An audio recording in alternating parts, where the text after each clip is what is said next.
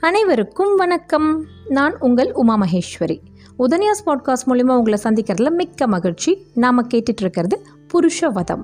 நேற்று நாற்பத்தி எட்டாவது அத்தியாயத்தை பார்த்தோம். அதில் புவனபதி அதாவது இந்த ஜென்மத்தில் தரிசன செட்டி அவனுக்கு காசிக்கு போகணுன்ற அந்த ஆசை எழருது அதனால் காசிக்கு போனவங்களெல்லாம் போய் அவன் பார்க்குறான். இதில் அவனுடைய மனைவி அதாவது போன ஜென்மத்து மனைவி இந்த ஜென்மத்தில் அந்த வீட்டில் இருக்கிறதையும் பார்க்குறான். அது அவனுக்கு தெரியாது நமக்கு தான் தெரியும். காசிக்கு போகணும்னா நாடி ஜோதிட்ட பாரு அதில் பரிகாரங்கள் வரும்னு சொன்னதுனால முருகவேல்ன்ற ஜோஷர்கிட்ட போய் இவன் நாடியை படிக்கிறான். அந்த நாடியில் ரொம்ப பயங்கரமாக என்ன வருதுன்னா அவனுக்கு பேயால் மரணம். வடக்கு தாண்டி போகக்கூடாதுன்னு வருது. ஆனாலும் இந்த அவனுடைய மனைவி அதாவது இப்போ இருக்கிற அந்த அந்தன பெண்மணி அவளுக்கு வேறொரு ஆசை இருக்குது அதாவது அவங்க அண்ணன் மாடெல்லாம் வாங்கி கொடுக்கல அப்படின்னு சொன்னதுனால யாரையாவது அனுப்பி அதெல்லாம் வாங்கணுன்ட்டு அதுக்கு தரிசன் சட்டி தான் அவ கையில் கிடைக்கிறா. ஆனாலும் ரெண்டு பேருக்கும் ஒரு ஈர்ப்பு இருக்குது போன ஜென்மத்தில் புருஷன் பொண்டா பொண்டாட்டியாக இருந்திருக்காங்க இல்லையா? இருக்கத்தானே செய்யும். அதனால் அவள் என்ன சொல்கிறா நம்ம வந்து பூ போட்டு பார்த்துடலாம் அப்படிங்கிறா. அதில் ஆறு அந்த வாழை இலையில் கட்டின பூ கொண்டு வரா. அதில் மூணு வெள்ளை மூணு சிவப்புன்னு சொல்கிறா ஆனால் அவள் எல்லாத்துலேயுமே வெள்ளையை வச்சாலான்னு யாருக்கு தெரியும்? ஸோ கடைசியில் போகலாம் அப்படின்னு உத்தரவு வந்ததாக நம்ம படிக்கிறோம்.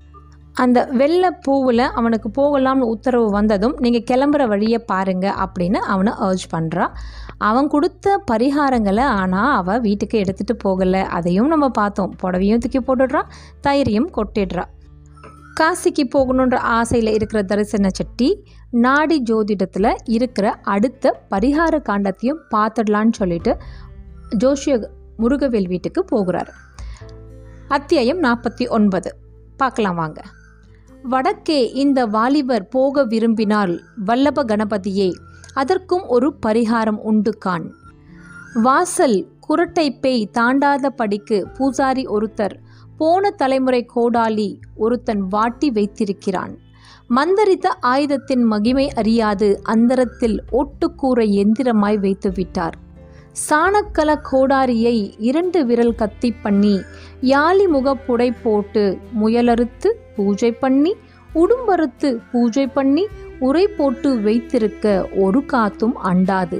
பூசாரி வீட்டருகே முட்டுத்தேர் நின்றிருக்கும். பூசாரி கொல்லையிலே கட்டுத்தறி சப்தமிடும். பூசாரி இடப்பக்கம் புளிய மரம் வளர்ந்திருக்கும். அகத்தின் வலப்பக்கம் அத்திமரம் பால் சொட்டும். மந்தரித்த கத்தி இன்னும் ஒரு குறி சொல்வேன். நாடி படிக்கின்ற ஆளோடு திருநடந்து நாடி கேட்கின்ற ஆள் மட்டும் உள்போக அந்தரத்து கோளாரே அருந்து தரைவிழும் மந்திரித்த கோடரி நீ எடுக்க கை உதறும். நெஞ்சுக்குள் காற்றடைக்கும் கண்ணுக்குள் நீரடைக்கும். ஏதேதோ எண்ணம் வரும் எட்டு பத்து மோகம் வரும். காணாத தேசம் வரும் கண்மூட அழுகை வரும். கை நிறைய பொன் கொடுத்து கத்தி மட்டும் வாங்கிவிடு. கத்தி மட்டும் கையிருந்தால் கடல் தாண்டு கவலை இல்லை. இடுகாடோ பாழ்மனையோ வயல்வெளியோ மாளிகையோ உன்னை எதுவும் அண்டாது. ஒரு பேயும் பாராது. காத்து கருப்பு வகை நீலி நெருப்பு வகை பூதம் கூலி வகை கிட்டத்தில் வாராது. சில்மிஷங்கள் செய்யாது. மந்தரித்த கத்தி அது தினம் உன்னை காத்திருக்கும். உன்னோடு யார் வரினும் அவருக்கும் துணை நிற்கும். முருகவேல் மொத்தமும் படித்து முடித்தார். அந்த கத்தியை வாங்கிக்கங்க. அடையாள ஓலை எழுதி வச்சுக்கிறேன். ரெண்டு பேருமே போய் பார்க்கலாம் வாங்க. எனக்கும் அது என்னென்னு தெரிஞ்சுக்க ஆவலாயிடுச்சு. அப்படின்னு ஜோஷியர் சொல்றார். அவர்கள் இருவரும் கிளம்பினார்கள். வீடு தேடினார்கள். இரண்டு மூன்று பூசாரிகளில் எந்த பூசாரியிடம் கோடாரி இருக்கிறதென்று ஆராய்ந்தார்கள். எல்லார் வீட்டிலும் கோடாரி இருந்தது. ஆனால் எதுவும் மனதில் படவில்லை. அங்கு ஒரு பூசாரி வீடு இருக்கு. ஆனா அவர் பூசாரி இல்லை. பூஜையெல்லாம் விட்டுட்டு வீட்டோட பைத்தியம் பிடிச்ச மாதிரி உட்காந்துருக்கார் அப்படின்னு சொன்னாங்க. ஏன் அப்படி? அது சாமி குத்தம். நாங்களே அந்த வீட்டுக்கு போகிறதில்ல நீங்களும் போகாதீங்க அப்படின்னு சுற்றி இருக்கிறவங்க எச்சரிச்சாங்க. ஆனால் முருகவேல் அந்த வீட்டு கதவு திறந்து உள்ளே போனார். வெட்டப்படாத வேலிக்காத்தான்கள் திருத்தப்படாத புல்தரைகள் மாற்றப்படாத ஓலைக்கூரை வீடு பாழடைந்து காணப்பட்டது. ஐயா! குனிந்து முருகவேல் கதவு தட்டினார். குனிந்தபடியே நிமிர்ந்து பார்ப்பது சிரமமாக இருந்தது. இன்னும் வேகமாக கதவை ஒலிக்கவிட்டு முருகவேல் வெளியிலே வந்து முதுகு நிமிர்த்தினார். கூரை சந்திலிருந்து ஒரு கோடாரி தரை குத்தியது. பூமியில் ஒரு விரற்கடை பதிந்து நின்றது. சற்று தாமதித்து இருந்தாலும் கோடாரி முருகவேல் கழுத்தில் விழுந்திருக்கும். கோடாரி விழுந்த சில நொடிகளில் தடேல் என்று கதவு திறந்தது. வெள்ளை சடாமுடியும் நெற்றி நிறைய குங்குமமும் நரைத்து சடைத்தும் தாடியும் மீசையுமாக ஒரு கிழவன் வெளியே வந்தான். வீழ்ந்த கோடாரியை வெறித்து பார்த்தான். பூமியிலிருந்து பிடுங்கி கொண்டு வெளியே வந்தான். உங்களில் யார் ரத்தின மாயிலட்டி? உறக்க கேட்டான். மாயிலட்டி என்பது வணிகர்களுக்கு உண்டான பெயர். அட்டி என்பது மருவிதான் சில இடங்களில் செட்டி என்று அழைக்கப்படுகிறது. நான் தான் தரிசன செட்டி கை கூப்பினான். உன் பெயர் தரிசனனா? ஆமாம். என்ன வேண்டும்? நாடி படித்தேன். கோடரிலிருந்து சூரிக்கத்தி செய்து கொள்ள சொன்னார்கள். உங்க வீட்டு அடையாளம் சொன்னார்கள். இரண்டங்குல சூரிக்கத்தி செய்ய இரும்பு தர வேண்டும். நான் வடக்கே பயணப்பட வேண்டும் என்றான் தரிசனன். வடக்கே போகாதிருப்பது நல்லதல்லவா? என்றார் அவர். காசி யாத்திரை செய்ய வேண்டும் என்று மனம் துடிக்கின்றது இதை தரிசனன் சொன்னான். அது விதி. இந்த கோடாரியை கையில் எடுத்து என் வீட்டு புளிய மரத்தில் ஒரு வெட்டு வெட்டுங்கள். அந்த பூசாரி தரிசன செட்டியுடன் கோடாரியை நீட்டினான். பிடியை தொட்டவுடன் விழுக்கென்று தரிசனனின் நரம்புகள் இழுத்தன. உள்ளே ஒரு அலட்சியம் மிகுந்த வீரம் பொங்கிற்று. இதுவரை அனுபவித்திராத உணர்வாக அது இருந்தது. அம்மாதிரி ஆள்கொல்லி கோடாரியை இதற்கு முன்பு தொட்டதில்லை. அதை வேகமாக சுழற்றி கொண்டு தரிசனன் துள்ளி நடந்தான். கோடாரியை உயர்த்தி மரத்தின் கிளைகளை பார்த்தான். பெரும் காற்றடித்தது. மரம் அசைந்தது.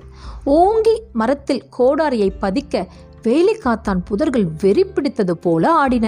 யாரோ உலுக்கியது போல குலுங்கின. பூசாரி வாய் விட்டு சிரித்தார். இது தெய்வ சித்தம். இந்த கோடாரிலிருந்து கத்தி செய்ய இரும்பு தருகிறேன். எனக்கு வறுமை ஏதேனும் கொடுத்துவிட்டு போங்கள் என்றார் அவர். எவ்வளவு வேண்டும்? இருநூறு பொற்காசுகள் பூசாரியை தரிசனன் உற்று பார்த்தான். தருகிறேன் என்றான். இது என் தந்தைக்கு தந்தை கொண்டு வந்த கோடாரி. என் பாட்டன் இறந்த பிறகு நான் பிறந்தேன். பத்து வயதில் இந்த கோடாரியை கையில் எடுத்த பொழுது காஞ்சிபுரத்திலுள்ள அத்தனை பேய்களும் அலறின. இப்பொழுதும் பேய்களும் பூதங்களும் அலறி ஓடுவதை என்னால் காண முடிகிறது. என் வறுமை நிற்க வாரி கொடுங்கள். உங்கள் எதிரிலேயே உலைக்களம் அமைத்து நீங்கள் சொல்லும் விதமாக நானே கத்தி செய்து தருகிறேன். போய் காசு எடுத்து வாருங்கள். உலைக்களம் தயாராக இருக்கும் என்றார் அவர். தரிசன செட்டி வீடு நோக்கி விரைய நாடி ஜோஷியர் முருகவேல் அந்த பூசாரியுடன் புல்வெளியில் உலைக்களம் அமைக்க உட்கார்ந்தார். கண்ணெதிரே சூரிக்கத்தி தயாராயிற்று. நுனி கூர்மையாகி மெல்லிய வளைவோடு உறுதியான யாழித்தலை பிடியோடு கூடிய உலோகத்தை கத்தியில் இணைத்தார்கள். வெள்ளியை உருக்கி கத்தி முழுவதும் பூசினார்கள்.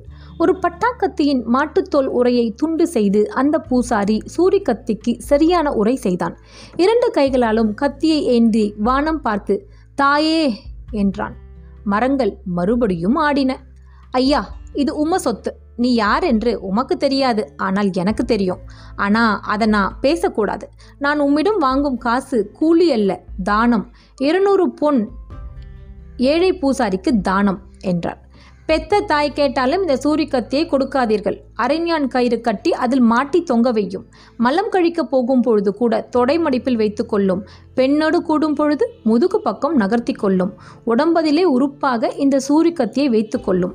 காத்தோ கருப்போ கடுவாய் பெண் பேயோ நீலி கருங்கூலி நெருப்பு கக்கும் கோமாரி எதுவும் அண்டாது. வேறு எவர் துணையும் ஆகாது. ஐயா உங்கள் கத்தி உங்களுக்கே. பூசாரி கத்தி கொடுக்க தரிசனன் ஒரையோடு வாங்கி இடுப்பில் சொருகி கொண்டான். இருநூறு பொற்காசுகள் ஒரு மூட்டையாகவும் இருபத்தி ஐந்து பொற்காசுகள் இன்னொரு மூட்டையாகவும் பூசாரிக்கு கொடுத்தான். பூசாரி கிழவன் தரிசனனை கும்பிட்டு வாங்கி கொண்டான். வாசல் வரை வந்து வழி அனுப்பினான். என் நாடியில் இருக்கிறது அப்படியே நடக்குது முருகவேல் பெருமை பேசிக்கொண்டார் முட்டாள் நீயா நாடி எழுதுன? இருக்கிறத படிச்ச அவ்வளவுதான். அதற்கு போய் இவ்வளோ அலட்டலா? அவரை வடக்க அனுப்பிச்சிட்டு வா. இருக்கிறத அறுத்து நாலஞ்சு கத்தி பண்ணலாம். உனக்கும் ஒன்று தரேன். வீட்டில் சொருகி வை. பூசாரி சொல்ல முருகவேல் கைகூப்பி நடந்தார். முருகவேலும் தரிசன செட்டியும் ஒன்றாக நடந்தார்கள். விதி முடிவு காண்டம்னு ஒன்று இருக்குங்க. உங்கள் விதி எப்படி முடியும்னு அதில் எழுதியிருக்கு. அதை படிக்க வரீங்களா? அப்படின்னு கேட்டார். வேண்டாம் விருப்பம் இல்லை ஆனாலும் கூட வந்து கத்தி செய்ததற்காக உங்களுக்கு என் சன்மானம். ஒரு இருபத்தி ஐந்து பொற்காசுகள் அடங்கிய பையை அவரிடம் நீட்டினான். முருகவேல் வியந்தார். சரி என்று வாங்கி கொண்டார். ஒரு பொற்காசுக்கு ஆறு பேர் அடங்கிய குடும்பத்திற்கே சுவடி படிக்க வேண்டும்.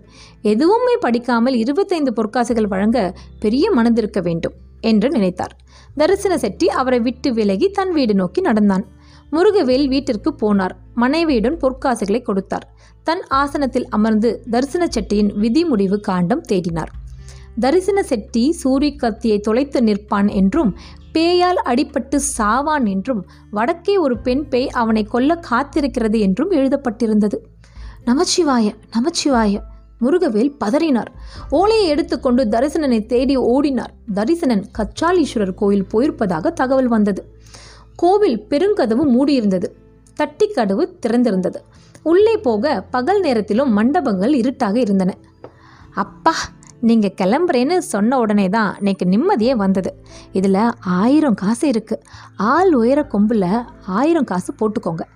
ஆயிரம் காசுக்கும் மாடு வாங்குங்க. நாலு எருது கன்று பத்துன்னு பெரிய மந்தையாக வாங்குங்க. வந்த உடனே ரெண்டாக பிரிச்சுக்கலாம். இதை நான் யாருக்கும் தெரியாமல் எந்த சாட்சியும் இல்லாமல் உங்களை நம்பி தான் தரேன். எங்கள் அண்ணா உதவி செய்ய மாட்டேன்னுட்டான். உன் உன்னை விட பெரிய மந்தையை நான் வாங்கி காட்டுறேன் பாருன்னு அவன்கிட்ட சவால் விட்டிருக்கேன். இந்த அவல பெண்ணை ஏமாத்த மாட்டேலே அவன் அருகே அவள் போய் அவனை தழுவிக்கொண்டாள் ஒரு கணம் தயங்கி கச்சனியாத அவள் முதுகை அவன் ஆற தழுவிக்கொண்டான் அவள் கால் தூக்கி பின்னிக் கொண்டாள். உங்களை ஏன் எனக்கு இவ்வளோ பிடிச்சிருக்குன்னு தெரியல? என்றாள் அவள். காரணமின்றி ஒருவரை ஒருவர் பிடித்து போவதற்கு முன்ஜென்ம தொடர்பே காரணம் என்பது அவர்களுக்கு தெரியவில்லை. அவர்கள் திமிரி திமிரி தழுவிக்கொண்டார்கள் கையில் ஓலையோடு நின்ற முருகவேல் மெல்ல கனைத்தார். தரிசனன் சட்டென்று அந்த அந்தன பெண்மணியிடம் இருந்து விலகினான். தொலைவில் முருகவேல் இருப்பதை பார்த்தான். அவனுக்கு அதீத கோபம் வந்தது. என்ன? என்று தரிசனன் சீரலாக கேட்டான்.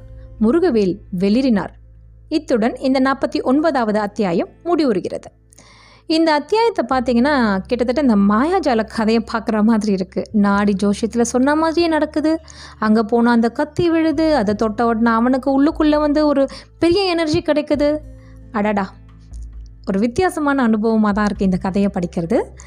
ஆனால் கடைசியில் சொன்னது தான் ஒரு ஒரு இக்கு இன்னு வச்சுருக்காங்க.